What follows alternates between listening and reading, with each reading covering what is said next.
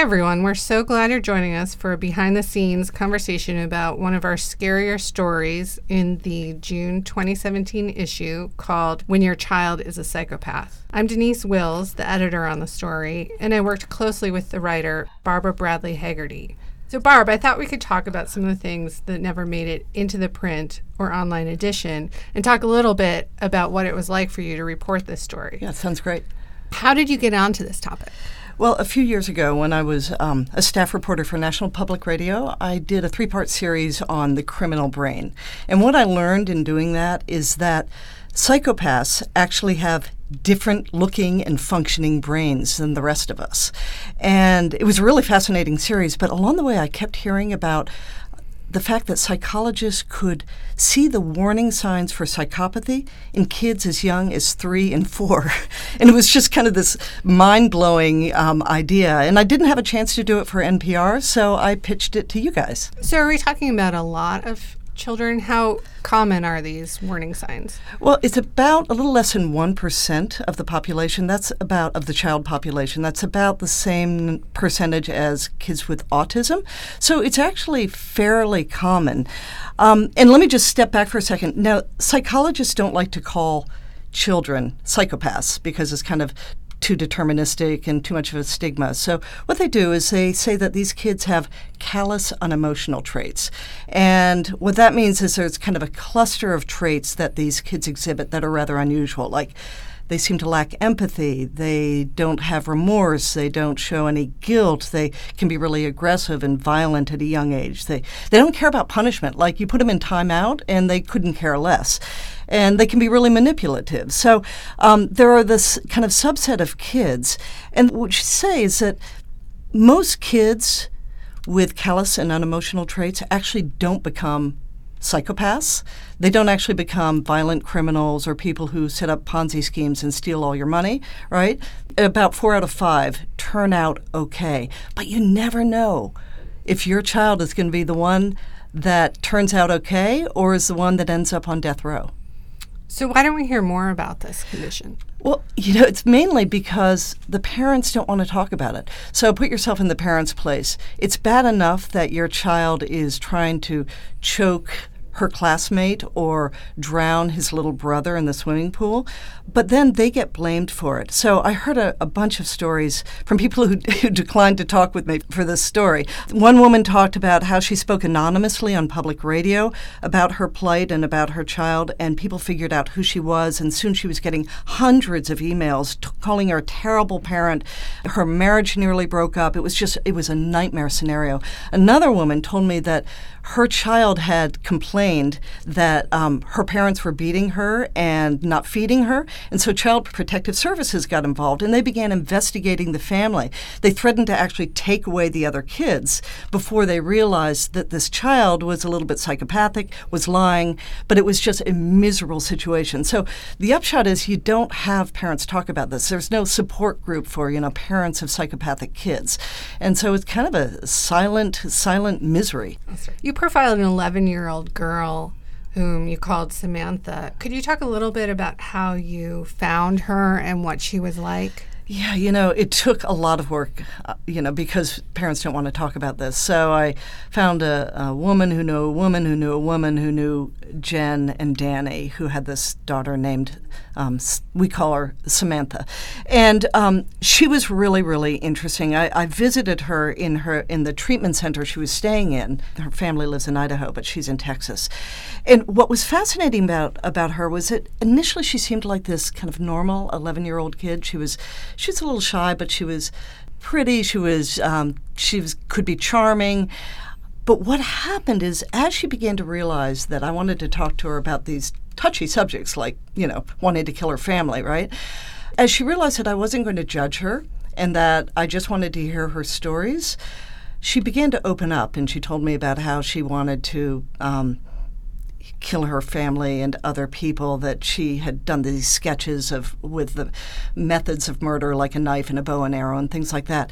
What what really interested me was the fact that she got so animated, much more animated when she talked about the potential to harm someone than any other thing.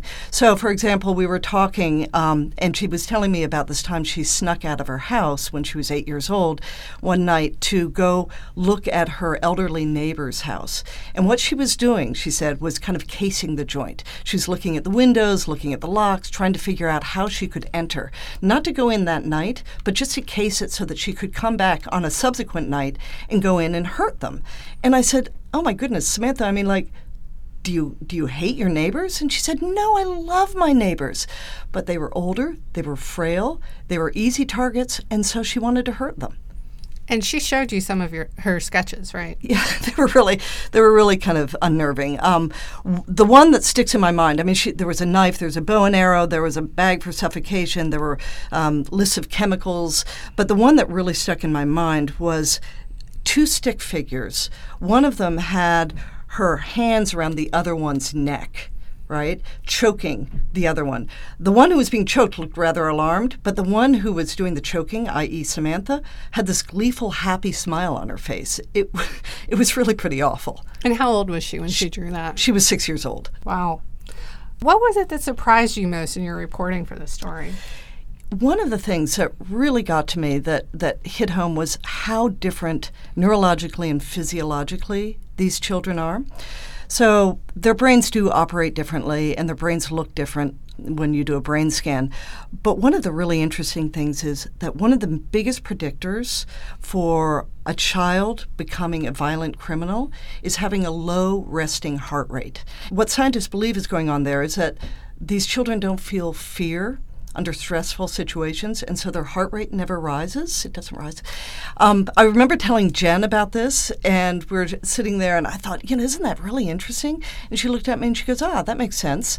And then she told me this story about Samantha. So when Samantha was six years old in 2011, it was right before Christmas they were it was the middle of the night and suddenly the family hears this horrific crash in the living room and they go running downstairs and Samantha's room is actually downstairs they go running downstairs and there they see the, this huge christmas tree over on its side there were ornaments everywhere there were shattered glass everything and no Samantha just a fallen Christmas tree.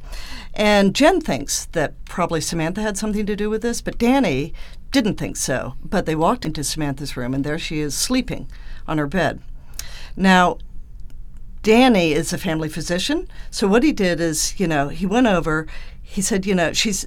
Jen said, I don't think she's sleeping, and Danny said, Yeah, I think she is, and he he took Samantha's pulse and he goes, Yeah, she has to be sleeping. I mean, she's got a really, really low pulse rate. And so they left. And the next day, Jen didn't buy it. And she said to Samantha, So, no consequences here. Tell me what happened last night. And Samantha said, Oh, well, you know, I saw an ornament at the top of the tree and I wanted to pull it off and break it. But when I reached over to get it, the whole tree fell over. And so I just ran back into the room and just pretended I was asleep.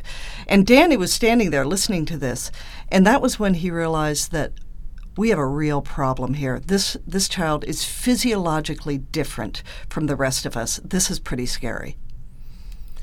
You write in your piece that children like Samantha who have callous and unemotional traits can be quite manipulative. You also yeah. interviewed a number of them, including some at a juvenile treatment center in Wisconsin. Did you ever feel that you were being manipulated, and how did you deal with that? yeah, yeah. You know, we live in Washington, and we're used to being spinned, right, by, by politicians. But these people are kind of like masters. These kids are masters at the spin. So when I was at Mendota Juvenile Treatment Center in Madison, Wisconsin, it's where kind of the worst of the worst kids are, the most violent juveniles are. And I met a guy named Monty. I'll call him Monty. He was 17 years old. He was, you know, polite, hyper articulate. He wore thick glasses, so he kind of looked more like he was he should be in the high school chess club rather than the juvenile treatment center. And so I'm talking to him about why he ended up here. And he tells me, yeah, I, I, I, was with a bunch of friends and we robbed a gas station and I was holding a knife, and so that's why I'm here. And I'm like, gee, that seems pretty mild to be in this really dangerous place. So I look over at Cindy Ebsen, who's the director who runs the, the treatment center, and I said, Cindy, what am I missing here? And she looks over at Monty and she says, Okay, when was your first encounter with the police? And Monty says, 11. And I say, What'd you do? And he says, I ripped the leg off a table and I smacked my teacher with it. And when he st- said this, he swung his arms as if he was slugging a baseball. I literally gasped. It was such a violent thing for an 11 year old to do. And I realized, you know, here's this guy, I think he's this cute little geek, but he actually has this violent temper that can just explode in the blink of an eye. So, yes, they were very charming, very manipulative. This is a really dark story. Uh, is there any silver lining here? Did you find any reason for hope? Well, I'm, I'm pausing because I kind of want to say yes and no. So, psychopathy is long thought to be incurable, and that's still is considered to be true for adults. But for kids, you know, the brain is still forming, exec- especially the executive part of the brain, right into their mid 20s. So there is some thinking that if you can get them early enough, give them warm parenting, um, that these kids will change a little bit. So far, the treatment has only worked at the margins. Um, it really isn't, people aren't that optimistic right now with the immediate treatments. But there was one guy that I profiled who kind of gives us a mixed picture. He had graduated from the Mendota Juvenile Treatment Center. He was now 37. And uh, he was really in bad shape. He was a holy terror when he was a kid. He used to swing the family cat around by the tail and then let it go and thwap, It would hit the, the wall, and he'd kill his sister's hamsters and and he would you know set fires and beat people up and that was all by age 15 right and he ends up um, going to Mendota. When they test him out, he tests out at 38 of a possible 40 on the youth psychopathy checklist, which is really bad. Like, that's about as bad as you can get.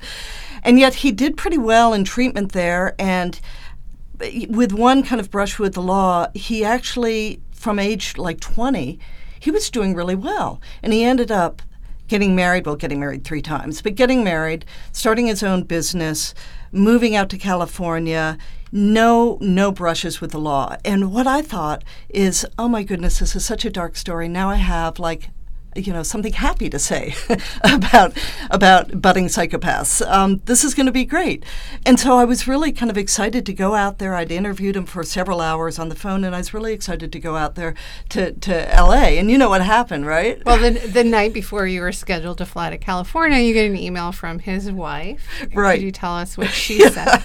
She said he's in police custody. So here's mm-hmm. like my success case, who is now like in police custody.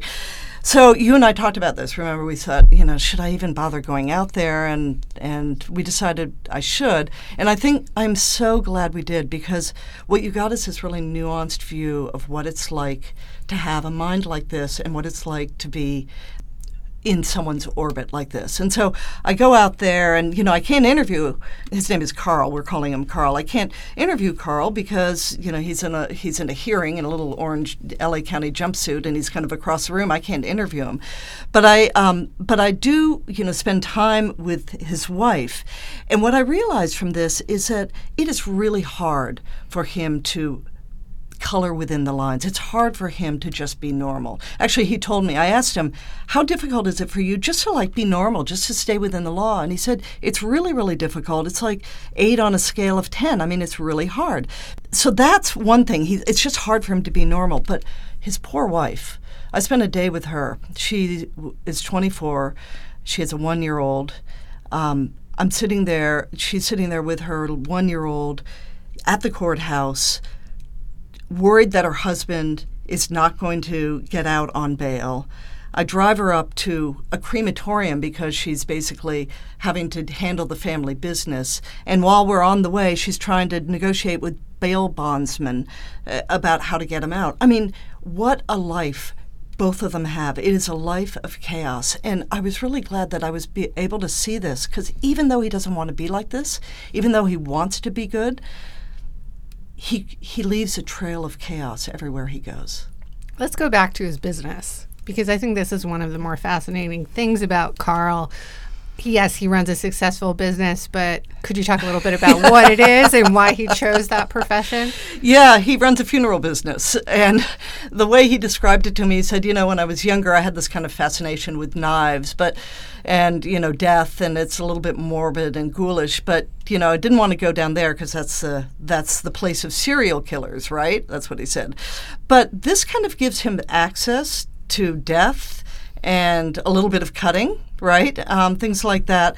Uh, and and it gives him kind of this chance to be around it without actually committing a crime. He's actually performing a service. And so for him, it's kind of the perfect thing. Now, so what's really weird about this choice of business is that you actually need to have empathy, right? People are crying, they've just lost their loved ones. And what he told me is initially he didn't really have empathy, but he trained himself to have it. Actually, his sister, who didn't have a lot of nice things to say about uh, Carl, said that, you know, it's amazing to watch him with clients because he's really he he helps them. He's a shoulder they can you know cry on, lean on. He's really really good with clients. He says he now feels empathy that he's actually trained his brain to feel it, which is really interesting. But when I've talked to other people who used to his psychologists at Mendota, what they said is you know it's a really interesting business for um, someone like him because you can comfort someone during the day who just lost their son in a car accident and watch Dancing with the Stars at night and actually feel no disconnect. It's like, it's fine. So at the end of the day, did you conclude that Carl is a success story? I actually did. Uh, and I talked to his psychologist about this too. You know, think about where he came from. Uh, that 38 out of 40 on the youth psychopathy checklist. Now he has his own business. He has a family, a child, a wife. Um, what the psychologists at Mendota say is, you know, we don't expect these people to be Mother Teresa at the end. Well, all we want is that they're not killing people and you know committing armed robbery, and he's not doing those things. So he is considered a success case. Well, thanks so much for joining us, Barb. Thank you.